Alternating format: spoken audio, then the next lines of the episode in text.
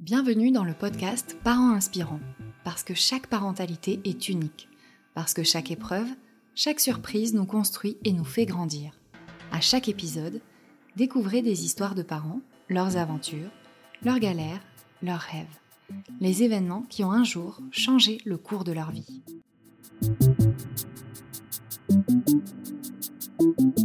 Ce podcast vous est proposé par berceaumagique.com, le site préféré des futurs et jeunes parents. Et maintenant, place à l'épisode. Selon une enquête nationale périnatale menée sous la direction de l'INSERM et publiée en octobre 2022, le motif principal de césarienne est le fait d'avoir accouché par césarienne lors d'un précédent accouchement. En effet, lorsqu'une mère donne naissance par voie haute, il est très rare que l'accouchement suivant se déroule par voie basse. Une nouvelle césarienne sera quasi automatique. Mais, après trois accouchements par césarienne, Perrine décide que son quatrième enfant naîtra différemment. C'est possible, elle le sent. Je vous laisse découvrir son histoire. Enchantée, je suis ravie d'être là. Euh, donc, je suis Perrine, euh, maman de quatre euh, loulous et maman de deux étoiles. donc, je suis également doula spécialisée dans l'accompagnement des femmes multicésarisées. Et mon histoire, donc mes trois aînés sont nés à 38 semaines, donc avec césarienne programmée. Tous les trois étaient en siège. Et puis, euh, lorsque j'étais euh, lorsque j'étais à 4 ou 5 mois de grossesse, je ne me rappelle plus euh, donc de mon dernier, inconsciemment, à l'intérieur de moi, je sentais qu'il y avait quelque chose qui, voilà, ça ça sonnait pas juste dans le fait d'aller à une quatrième césarienne. Et c'était très peu de temps avant le premier confinement où j'ai j'ai assisté à une tente rouge et puis la facilitatrice de la tente rouge euh, je sais pas, peut-être qu'elle avait senti ça, mais elle a apporté le livre euh, du docteur Michel Audin qui s'intitule Césarienne, question et fait en jeu. Et donc, elle me l'a prêté. Et euh, en fait, ça a vraiment confirmé tout ce qu'il y avait à l'intérieur de moi, en fait, cette, euh, cette certitude que non, je ne voulais pas. C'était viscéral, en fait. Je ne voulais pas d'une quatrième césarienne. Donc, ce livre m'a complètement bouleversée parce que je suis moi-même un, un, bébé né par césarienne. d'urgence et, et puis à partir de ce moment-là j'ai commencé à chercher j'ai commencé à chercher énormément. Euh, j'ai enchaîné avec euh, pas mal de lectures, donc euh, que j'ai d'ailleurs lu deux, trois fois avant la naissance de ce petit dernier. Et puis, j'ai échangé aussi avec des femmes qui avaient donné naissance par voie basse après plusieurs césariennes. Donc, bon, en France, j'en avais pas franchement trouvé. J'en ai trouvé du côté québécois. Alors, c'était pas après trois césariennes, c'était après deux césariennes, mais bon, ça me, ça me réconfortait un petit peu quand même dans, dans ce que je voulais faire. Et puis, euh, surtout, ça m'a permis d'affiner mes choix. C'est-à-dire que euh, je sentais vraiment que euh, si, si je n'étais pas chez moi, ça finirait en césarienne. Je ne voulais pas avoir à vendre mon projet, je ne voulais pas avoir à subir les protocoles euh, donc, euh, je voulais pas avoir à faire des kilomètres et des kilomètres pour trouver une maternité euh, et une équipe qui serait éventuellement d'accord selon leurs conditions. C'était quelque chose qui, pour moi, était, était comment dire, dans ma tête, c'était forcément césarienne au bout.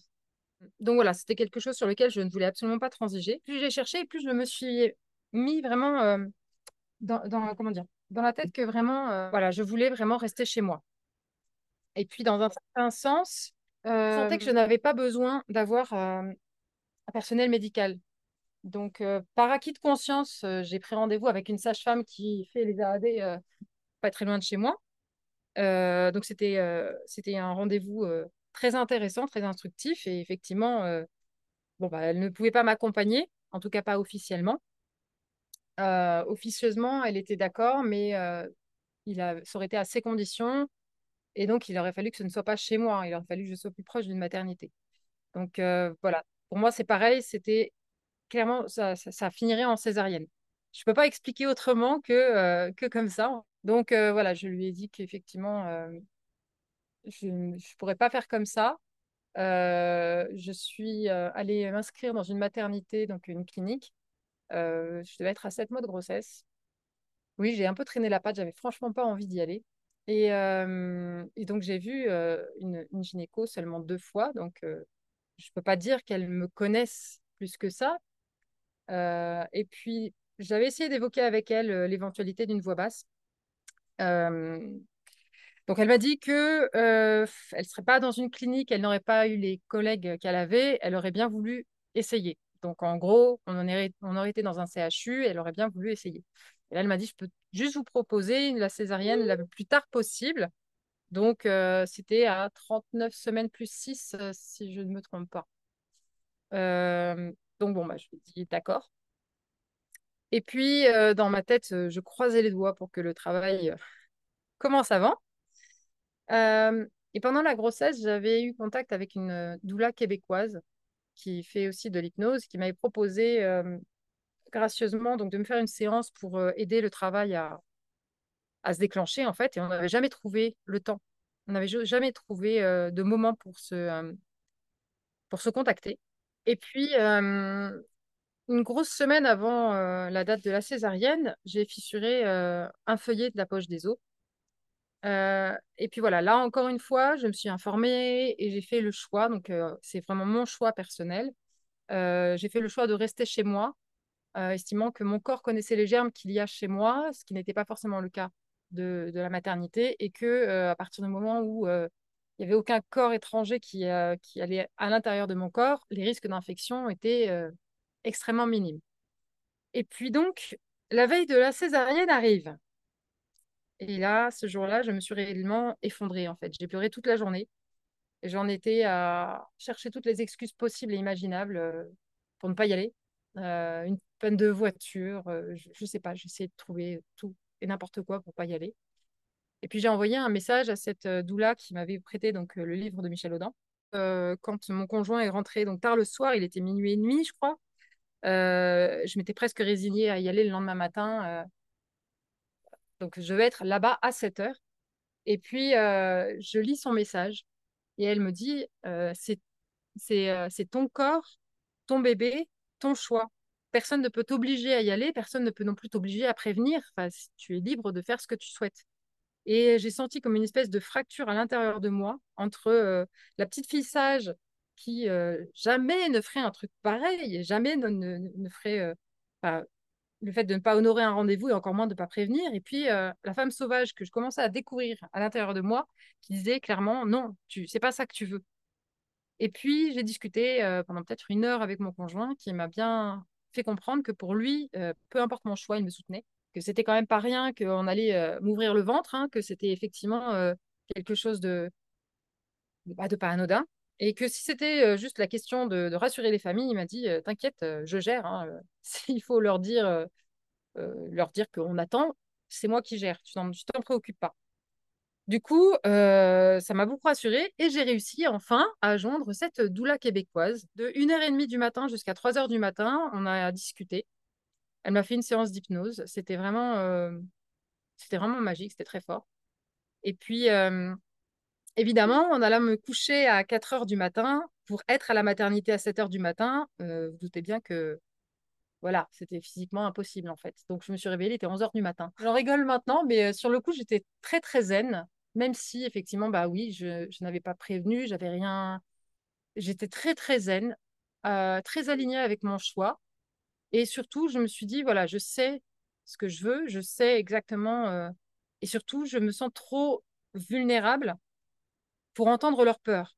Donc, j'ai fait ce choix que la petite fille à l'intérieur de moi a dû euh, trouver horrible et atroce de ne pas les rappeler parce que voilà, je ne me sentais pas de taille à entendre leur peur.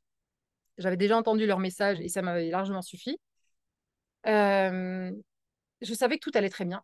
Je savais que je ne mettais pas mon bébé en danger, qu'il allait très bien, que j'allais très bien. Et donc, j'ai fait le choix de leur envoyer un, mail, euh, voilà, histoire de, dire euh, bon, c'est bon, tout va bien, mais je ne suis pas en mesure de vous appeler. Et puis, et puis arrive le soir, je commence à faire des crêpes, et puis bon, bah, je ressens des, des contractions légères comme j'en ressens régulièrement, donc des, euh, comme je dis, des sensations de resserrement, donc il n'y a pas du tout de douleur, c'est euh, c'est léger. Puis je me dis, tiens, je vais essayer de chronométrer. Donc, euh, j'ai fait comme beaucoup. J'ai pris une application et puis j'ai commencé à regarder. En fait, euh, j'ai laissé tomber très rapidement parce que j'étais soit jamais à côté du téléphone quand il fallait, soit j'oubliais de rappuyer quand il fallait. Enfin, bon, c'était vraiment du euh, anarchique. ça avait l'air d'être aux 15 minutes ou j'en sais rien. Enfin, bon, bref, je me suis dit, oula, ça, ça, me, ça me stresse plus qu'autre chose. Ça m'agace. Donc, j'ai laissé tomber. donc, mes aînés n'étaient pas là. Ils étaient en vacances chez leurs grands-parents. Donc, on était euh, seuls en amoureux. Et donc, vers 22h, on, dit, on s'est dit, on va aller se coucher. Et puis, euh, rapidement, je, me, je sens que je peux, peux pas rester allongée. Je ne suis pas à l'aise sur le fait de rester allongée, donc je me lève. Euh, pour information, j'avais préparé plein de, de, de, beaux visuels, de mantras, etc. dans ma chambre, qui sont restés là, du coup, qui n'ont pas servi parce que c'est resté dans la chambre. Et donc, je me suis installée dans le salon. J'ai posé ma grande couverture en polaire par terre allumé mes bougies, de l'encens, j'ai mis ma playlist, j'avais mon ballon. Et puis, euh, bah, j'étais bien, en fait. Hein, euh, j'ai géré comme ça. Euh, c'était intense, mais, mais tout à fait gérable.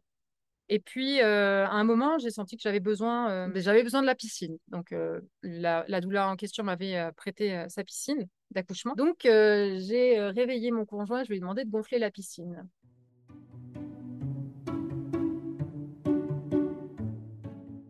j'avais un petit peu oublié qu'effectivement, je ne lui avais pas précisé que, que, ce serait bien de la remplir aussi. Donc, le moment euh, où, je me suis dit, tiens, je vais aller dans la piscine, évidemment, elle était vide. Donc, je crois que je n'ai pas forcément eu des mots très fleuris. Je ne me rappelle pas. Hein, euh, mais voilà, donc euh, il a commencé à la remplir, tant bien que mal. Et puis, franchement, je n'ai aucune idée de l'heure. Aucune. et là, en fait, les choses ont vraiment commencé à, s'intensifier. J'avais une, j'ai perdu complètement le, le, enfin, je vais pas dire le compte parce que je comptais pas, mais j'ai perdu complètement le fil par rapport aux contractions. J'avais vraiment l'impression qu'elles s'enchaînaient les unes après les autres sans vraiment qu'il y ait de pause. Et puis après, comme s'il y avait des pauses qui duraient vraiment plusieurs minutes. C'était euh, très anarchique. Enfin, de quoi ne pas, de quoi être complètement perdu quand on a vraiment une idée d'un schéma précis euh, à suivre. Voilà, l'intensité était bien présente, je ne peux pas appeler ça de, la douleur. Clairement, par rapport à, ce que j'ai pu vivre en, douleur de règles, non, c'est pas la même chose du tout. Pour moi, c'est pas du tout la même chose. C'était vraiment très, très, très intense, effectivement. Et puis, euh, voilà. Euh, j'ai fait quelques allers-retours aux, toilettes. Euh, et puis, j'ai vu quelques petites gouttes de sang, en fait, qui s'écoulaient dans le liquide amniotique que je perdais par gouttes. Hein. Et, et voilà, à ce moment-là, je ne savais pas que j'étais en pleine phase de désespérance. Euh, et, puis forcément, c'était juste le col qui travaillait, qui devait travailler fort parce que le travail était rapide. Mais voilà, à ce moment-là, euh, je suis arrivée dans la salle de bain, la piscine était enfin pleine. Et j'ai dit à mon conjoint, on y va. Bon, ben, branle-bas de combat, en fait. Le sac n'était pas prêt, donc il a fait ça un peu comme il a pu à l'arrache. Du coup, euh, il a essayé de m'habiller en pleine contraction. Je lui ai grogné dessus comme jamais, transformé en ours, en fait. Donc euh, voilà, la, femme que je suis, qui a, beaucoup de mal à, lâcher prise, a été euh, vraiment capable de lâcher complètement prise parce que jamais j'aurais fait un truc pareil, ben, on va dire consciemment. Donc oui, ça, quand on en reparle maintenant, il en rigole jaune quand même parce que ça l'a vachement impressionné. Hein. Ça l'a vraiment impressionné, cette espèce de grognement. donc forcément, il a attendu hein, que, que, que je sois plus calme. Et puis euh, voilà, on a fini par aller euh, dans la voiture et à peine dix minutes après être parti. Donc euh, pour information, on était à peu près au milieu de trois maternités qui étaient entre 35 et 45 minutes. Parce que voilà, la maternité, donc la clinique dans laquelle j'étais inscrite, je, on ne se sentait pas forcément à l'aise finalement. Donc on s'est dit, c'est pas grave s'il y a besoin. Si on décide quand même d'aller à la maternité, on ira au CHU. Et puis voilà, à peine dix minutes après, mon corps commence à pousser. Mais là, du coup, je, comprends ce que c'est que des poussées instinctives parce que forcément, je n'ai jamais connu euh, euh, ce, ces épisodes-là à ce moment-là. pour moi, le travail était très rapide et je n'avais pas travaillé ce conditionnement qu'on a, comme quoi, quand on a un corps primipare, euh, le travail est, long. Il doit durer enfin, entre 10 à 12 heures, voilà. Alors qu'en fait, ça n'a pas été le cas. Moi, ça a duré 3 heures et demie, en tout et pour tout. Et du coup, bah, j'étais un petit peu perdue parce que je pensais pas être dilatée suffisamment, comme quoi on a aussi cette, espèce de conditionnement sur l'ouverture du col. Et du coup, euh, je ne savais pas du tout euh, où est-ce que j'en étais. Et donc, euh, je pense qu'inconsciemment, j'ai dû bloquer mon corps aussi, parce que je pensais vraiment que c'était beaucoup trop tôt.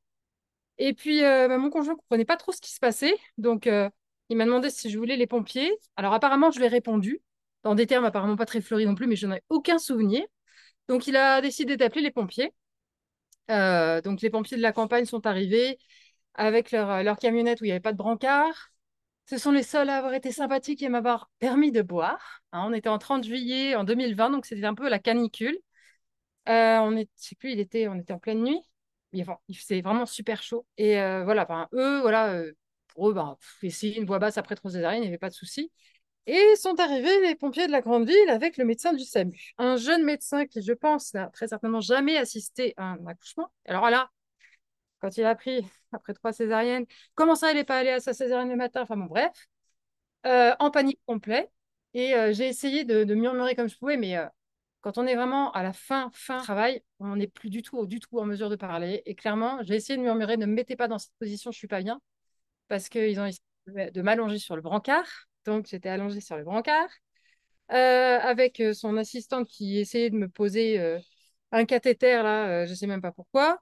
Et puis, et puis lui qui me disait, ne poussez pas, madame, ne poussez pas, madame. Et j'avais envie de dire, mais vous rigolez ou quoi? Je ne peux pas ne pas pousser, c'est... Je ne peux pas. Et puis surtout, je lui demandais à boire. Ah non, mais c'est fini, vous n'avez plus le droit de boire. Alors là, ça a été pour moi vraiment une torture. Il n'y a pas d'autre mot. Hein.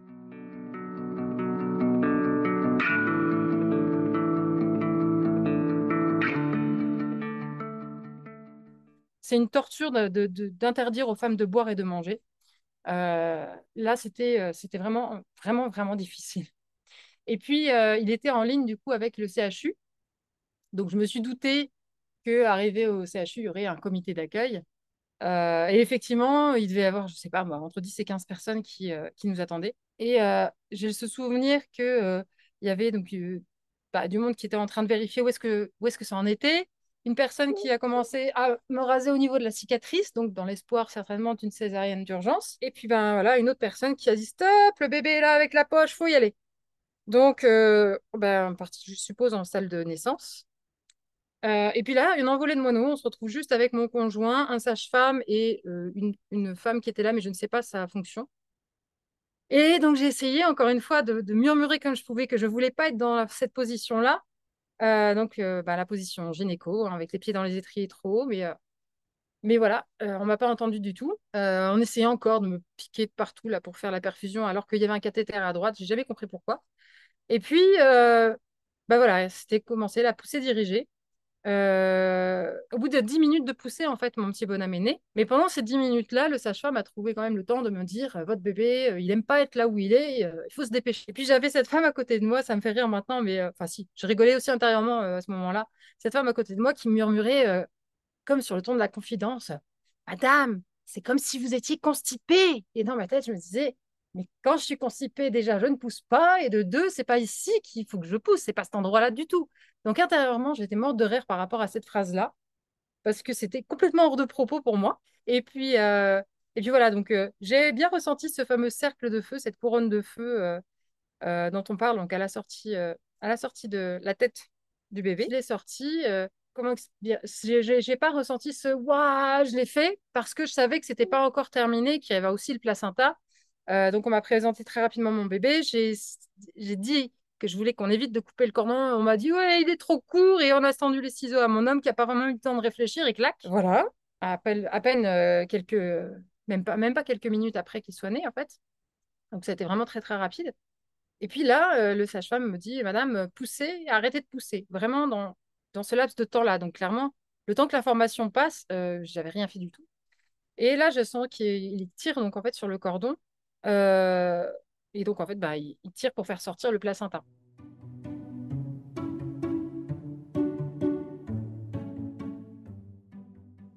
Sauf que forcément, mon bébé était né depuis très très peu de temps. Euh, donc le, placenta n'avait pas eu le temps de se, décrocher tout seul. Et est advenu ce qu'il voulait éviter, évidemment. Donc euh, j'ai commencé à faire une hémorragie. donc là, ils m'ont dit, ben, il va falloir qu'on passe sous anesthésie générale pour faire une révision utérine. Donc, euh, ben, ils ont fait sortir mon, conjoint avec mon bébé de la salle. Et puis, euh, et puis donc, euh, voilà, donc anesthésie générale, révision utérine. Et puis, ils ont fait une suture par rapport à une, légère déchirure que j'avais. et puis voilà. Donc après, quand je me suis réveillée, j'ai récupéré mon petit bonhomme. Et en fait, au niveau du personnel, à part le sage-femme qui, qui nous a dit que c'était un petit peu inconscient, sinon, je suis tombée que sur des personnes d'une bienveillance euh, incroyable, avec euh, bah, oui, des auxiliaires de périculture vraiment, euh, vraiment très ouverts. Et puis, cette pédiatre, le jour de la sortie, qui m'a dit, Madame, vous avez eu raison de vous écouter. Et pour moi, ça a été vraiment une phrase magique d'entendre ça. De voir aussi toutes les étudiantes sages-femmes qui passaient. Pendant tout le séjour, j'ai eu toutes les étudiantes qui sont venues. Euh, peut-être parce que voilà, euh, c'était euh, la première fois, elles côtoyaient une femme qui avait fait ça, on va dire. Au CHU, les seuls documents qu'ils avaient, c'était ceux que j'avais moi. Bon, c'était exactement les mêmes que la gynéco à la clinique, hein. Donc, ils n'avaient pas moins, mais ils ne me connaissaient pas.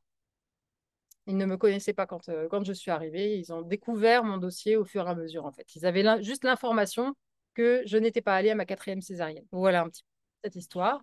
Et donc, juste pour revenir sur un point, pendant ma grossesse, euh, toutes les recherches que j'ai faites, ce- je ne les ai faites que du côté euh, francophone. Je n'ai pas cherché du côté anglophone. Je ne sais absolument pas pourquoi je n'ai pas fait ça, euh, alors que l'anglais et moi, ça va. Et par contre, j'ai commencé à le faire vraiment après.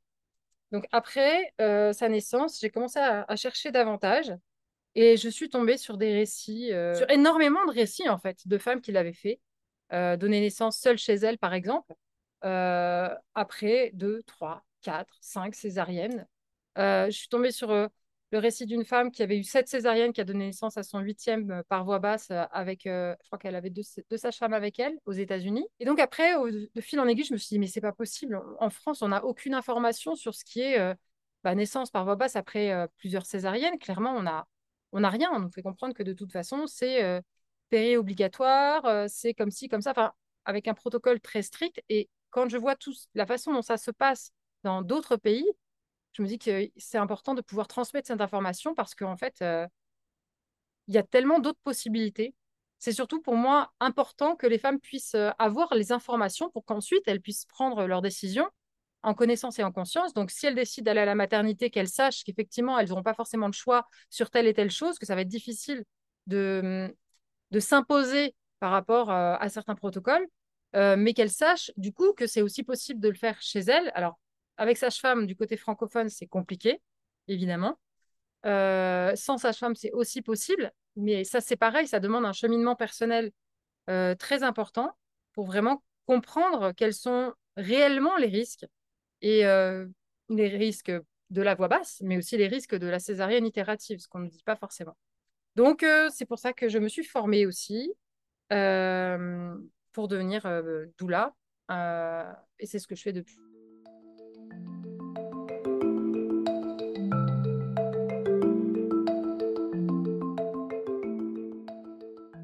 phrase que la doula m'avait dit justement, c'est euh, c'est ton corps, c'est ton bébé et euh, c'est tes choix. Maintenant, je précise, c'est tes choix. Donc, euh, à la fin de la fin, normalement, c'est à la femme, si elle est correctement informée, c'est à elle de prendre sa décision.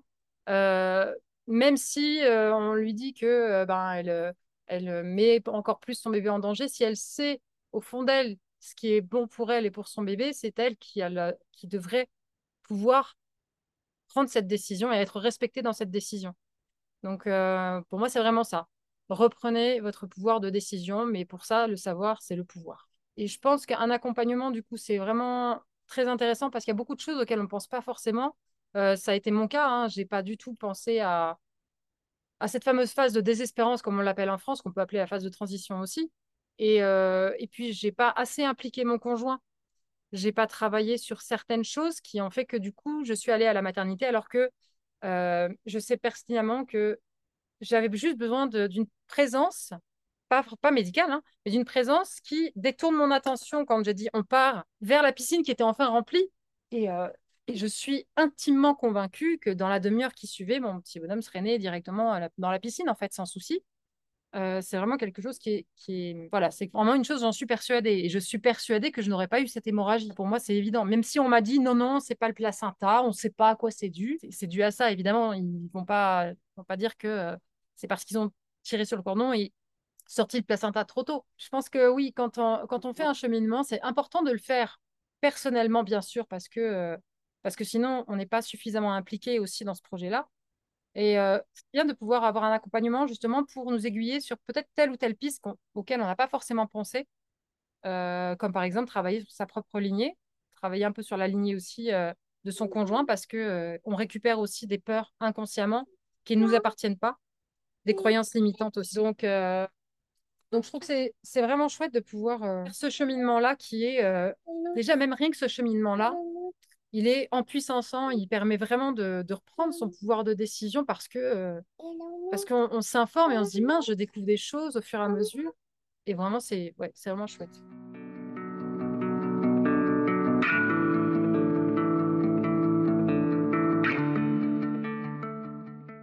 J'ai envie de dire euh, juste euh, faites-vous confiance et surtout, surtout une chose qui pour moi est primordiale, c'est ne jamais rester sur un seul avis que ce soit un avis médical, un avis euh, de l'entourage ou même euh, euh, ce que je dis moi. toutes les personnes que j'accompagne, je leur dis toujours, n'écoutez, c'est ma vérité, mais il n'y a pas que la mienne. C'est pas forcément parce que ma vérité est la mienne qu'elle est la vôtre. Donc c'est important de croiser ses sources et de et, et du coup de se faire sa propre idée aussi. Parce que quand on commence à ne à n'écouter qu'une seule personne, c'est là qu'on s'enferme on s'enferme dans des choses qui ne sont pas à nous. Donc, euh, même si on est accompagné par quelqu'un, c'est important aussi d'être euh, ouvert à beaucoup de choses. Et quand on fait le choix, quand on souhaite éviter euh, une autre césarienne, il faut être prête aussi à rester ouverte à toute éventualité. Une médicalisation éventuelle, une éventuelle césarienne. voilà, c'est un cheminement profond. et je pense encore plus quand on décide de rester chez soi, parce que on se pose aussi beaucoup la question forcément bah, de tout ce qui peut être euh, décès. Et, euh, et c'est un cheminement aussi là-dessus. C'est un cheminement de se dire euh, qu'on n'a pas le contrôle. On n'a pas le contrôle, que même à l'hôpital, ça arrive. C'est l'acceptation de cet événement qui est le plus incontrôlable, je trouve, qui soit. J'ai trouvé important aussi de faire ce que je fais parce que oui, il y a quelques informations par rapport aux césariennes et un petit peu pour l'après, mais en fin de compte, il n'y en a pas il n'y en a pas tant que ça et c'est, ça reste relativement euh, très, très orienté au niveau médical. Donc, ce que je comprends aussi, hein, je respecte tout à fait ces, euh, ces, ces, façons de voir là. Après, je pense que c'est important aussi de ne pas cacher tout ce qui est possible pour une femme. C'est-à-dire que il y a des femmes qui me contactent et qui savent déjà au fond d'elles qu'elles veulent rester chez elles et sans avoir de personnel médical. Et je ne me vois pas leur dire non, c'est complètement dangereux. Au contraire, je suis là aussi pour respecter leurs choix et je suis là justement pour les amener à faire des choix qui soient sécuritaires, soit rester dans ce choix-là, soit les orienter plutôt vers une structure médicale parce que, en fonction de leur, de leur situation, c'est peut-être ce qu'il y a de mieux. Donc, euh, important que les, les, femmes et les couples puissent vraiment faire leur choix et que les accompagnants respectent ces choix à 100%.